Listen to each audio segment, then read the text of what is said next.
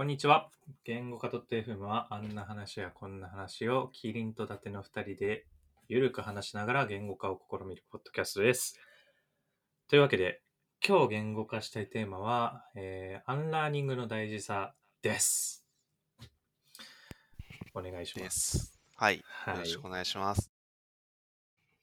アンラーニング。アンラーニングって何ですか、そもそも。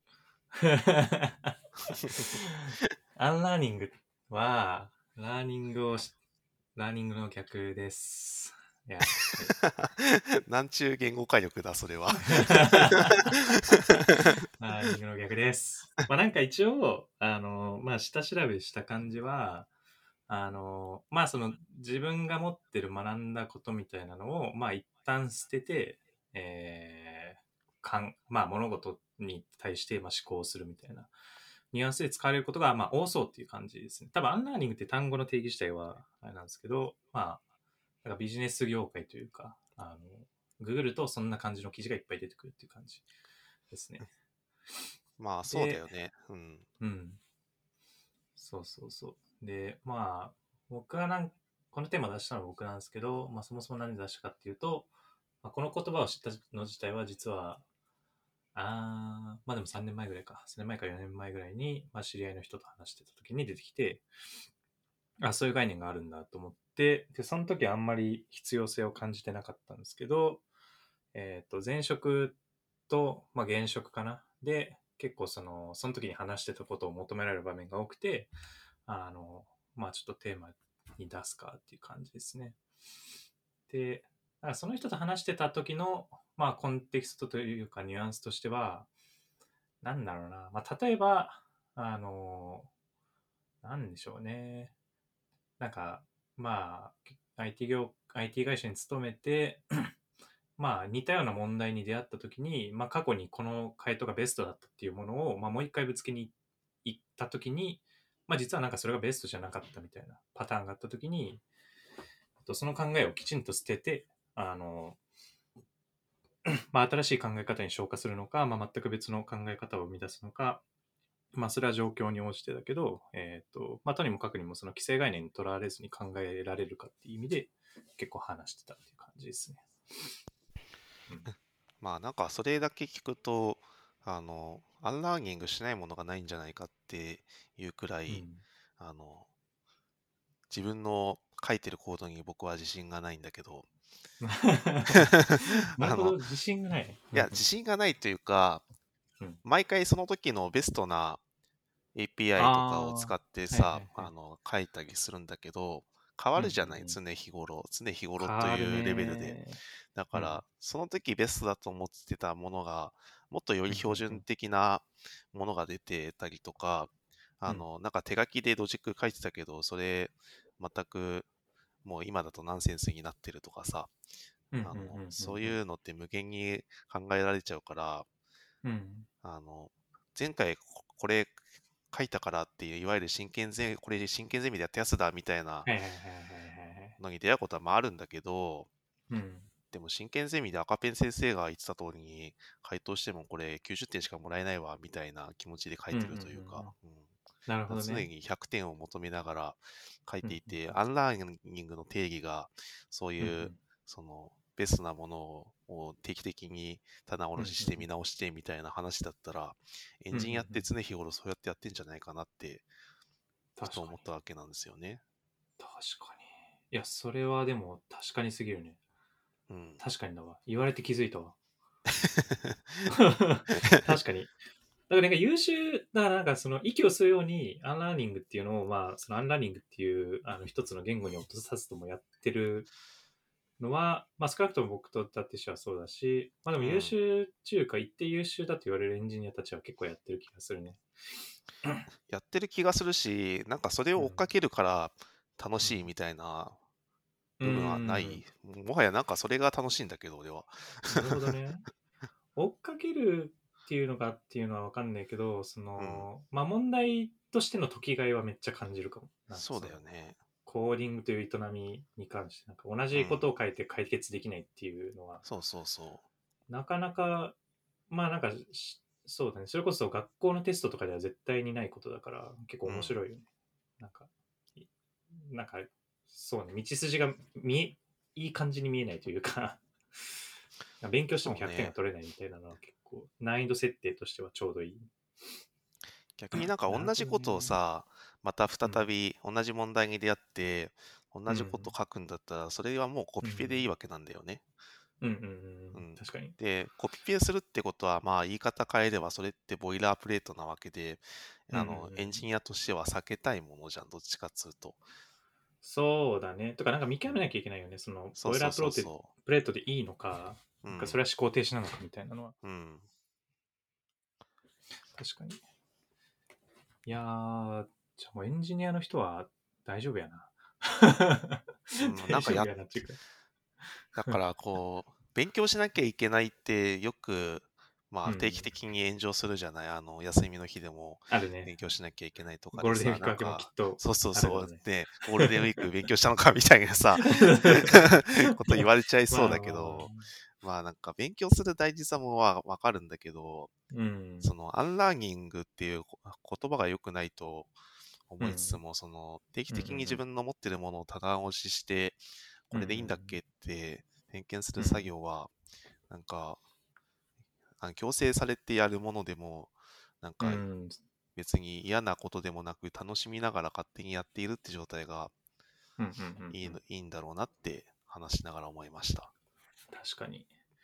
あそれも一つの多分、才能な気もするよね。なんか、エンジニアをやる上でというか。うんなんか、あんま他の職種で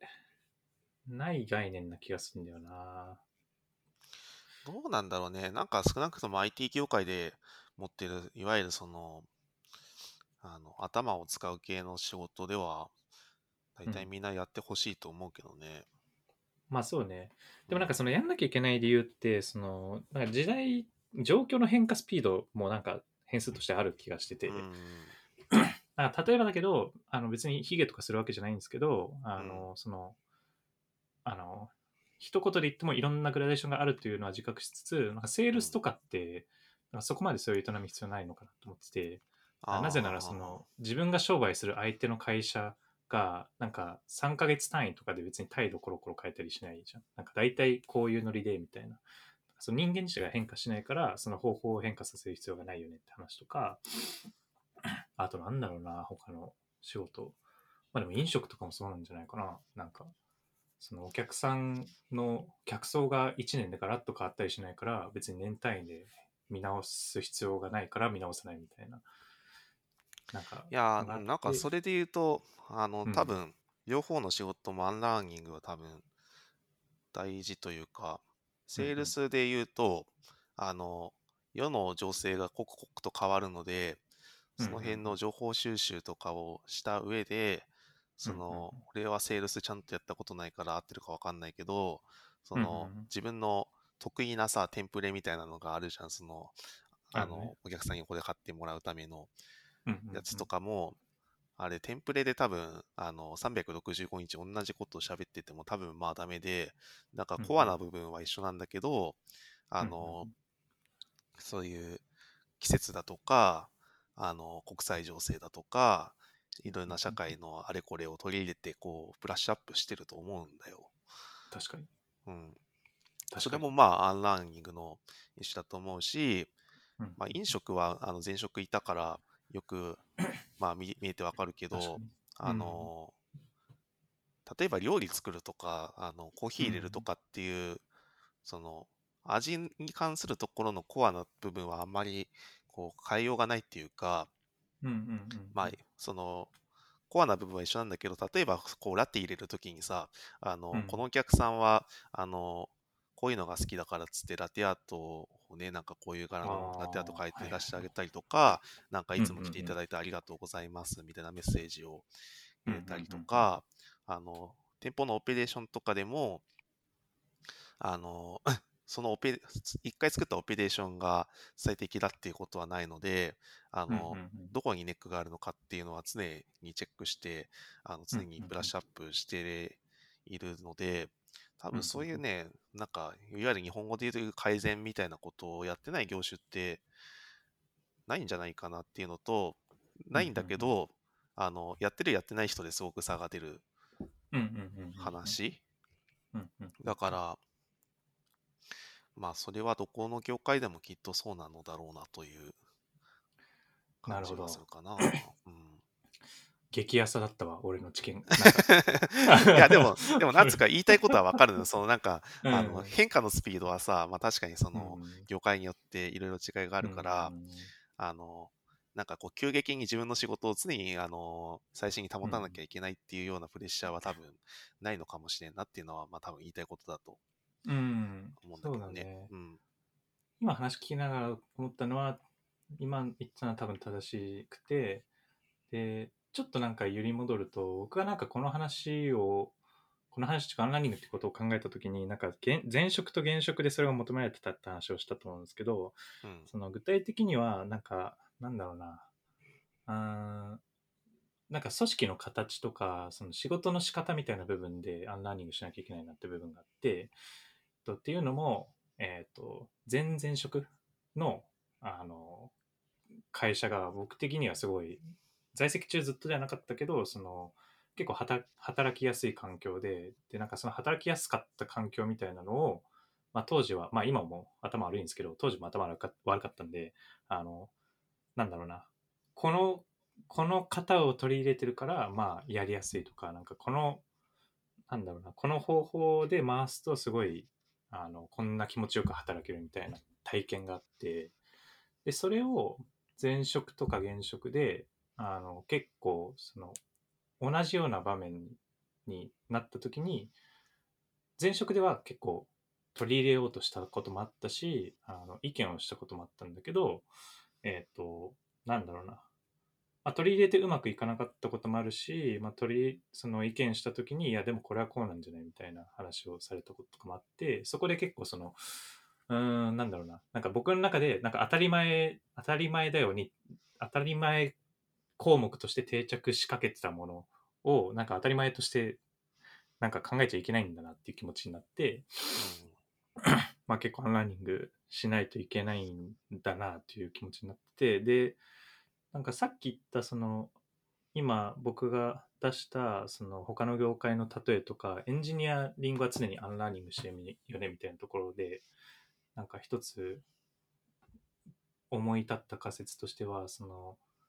アンラーニングしなかった時に、なんかどれぐらい痛みを伴うかみたいなのが、は、に関しては結構グラデーションがあるんじゃないかって気がしてて、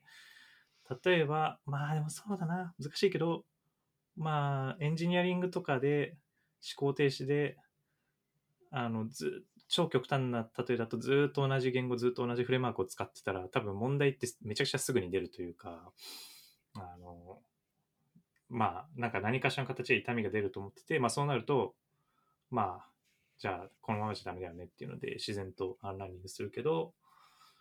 僕はさっき言った組織のやつとかは、結構かなりアンテナをちゃんと張らないと、あの、ダメにな、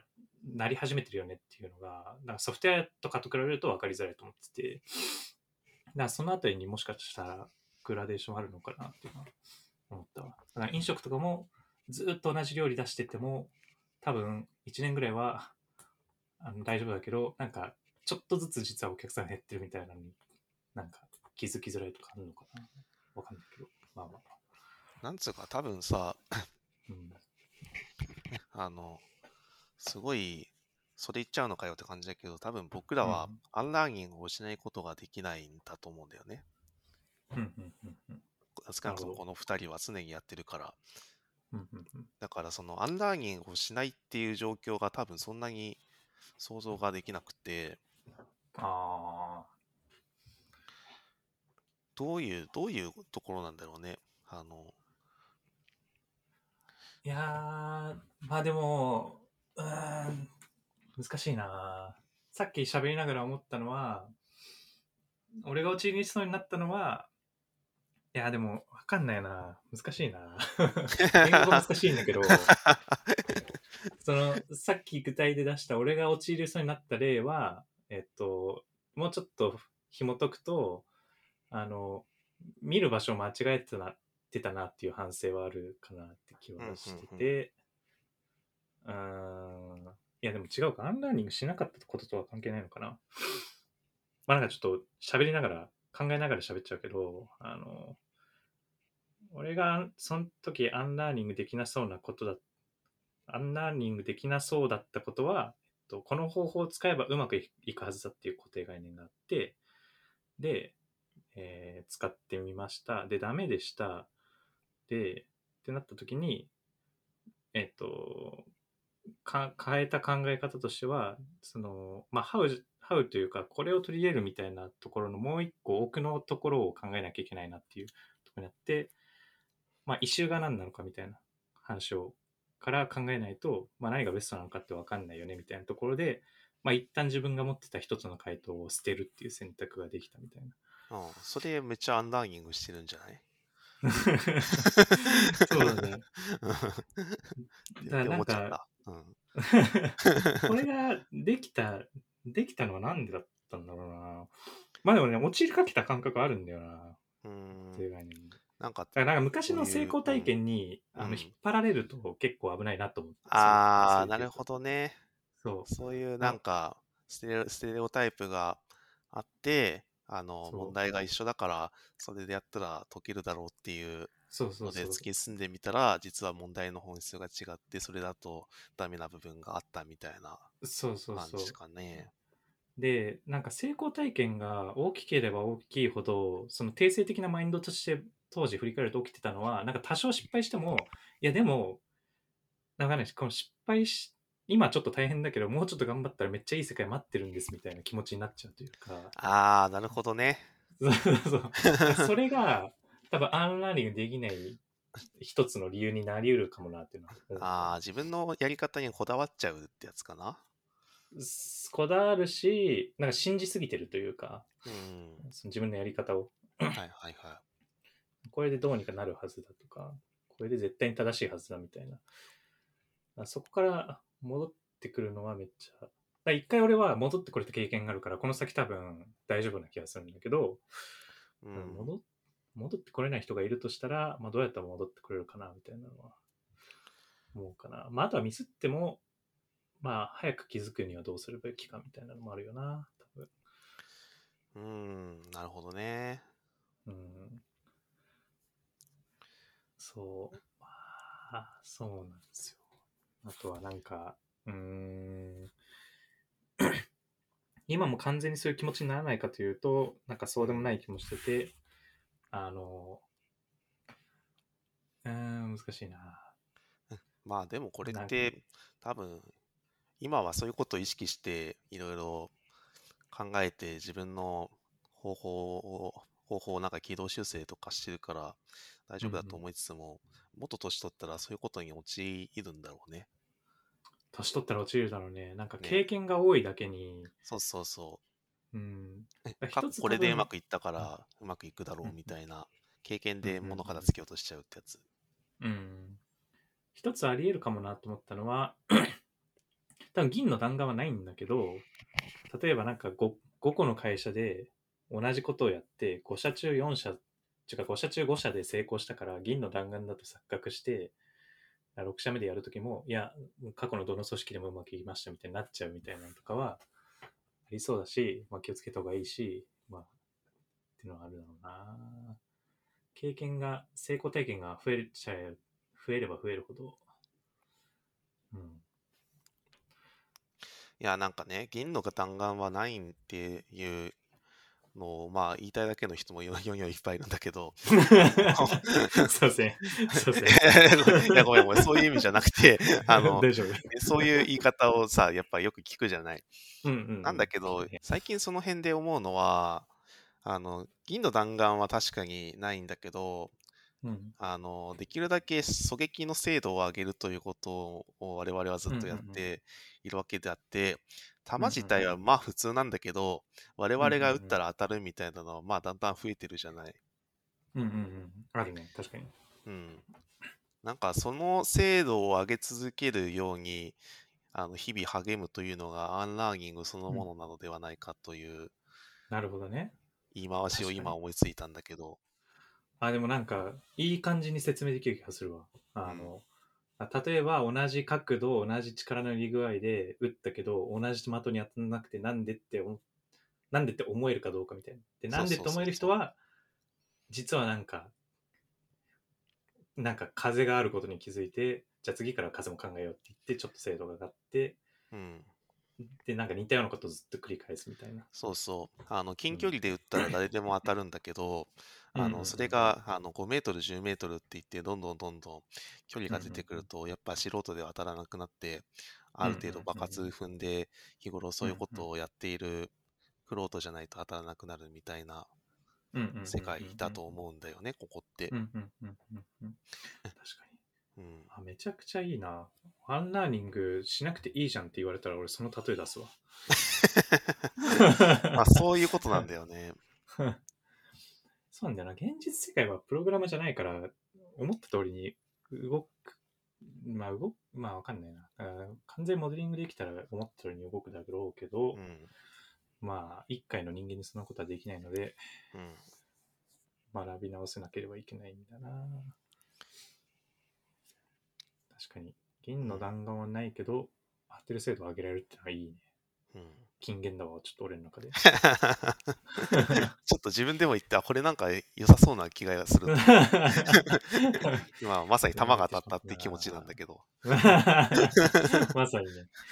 なるほどね。いや、確かに。めちゃくちゃ、ああ、綺麗に整理できた気がするな。うん。何？も腕を磨き続けましょうという話じゃないですかね。うん、うんうんうんなんでこういうアンラーニングって言葉がわざわざ出てくるんだろうな、でも。まあ、いやめちゃくちゃ邪推、めっちゃ性格の悪い邪推すると、うん、あその、昔はこうだったからいけるって言ってるおじさんを説得するためのカタカナワードなんじゃない？ああ、なるほどね。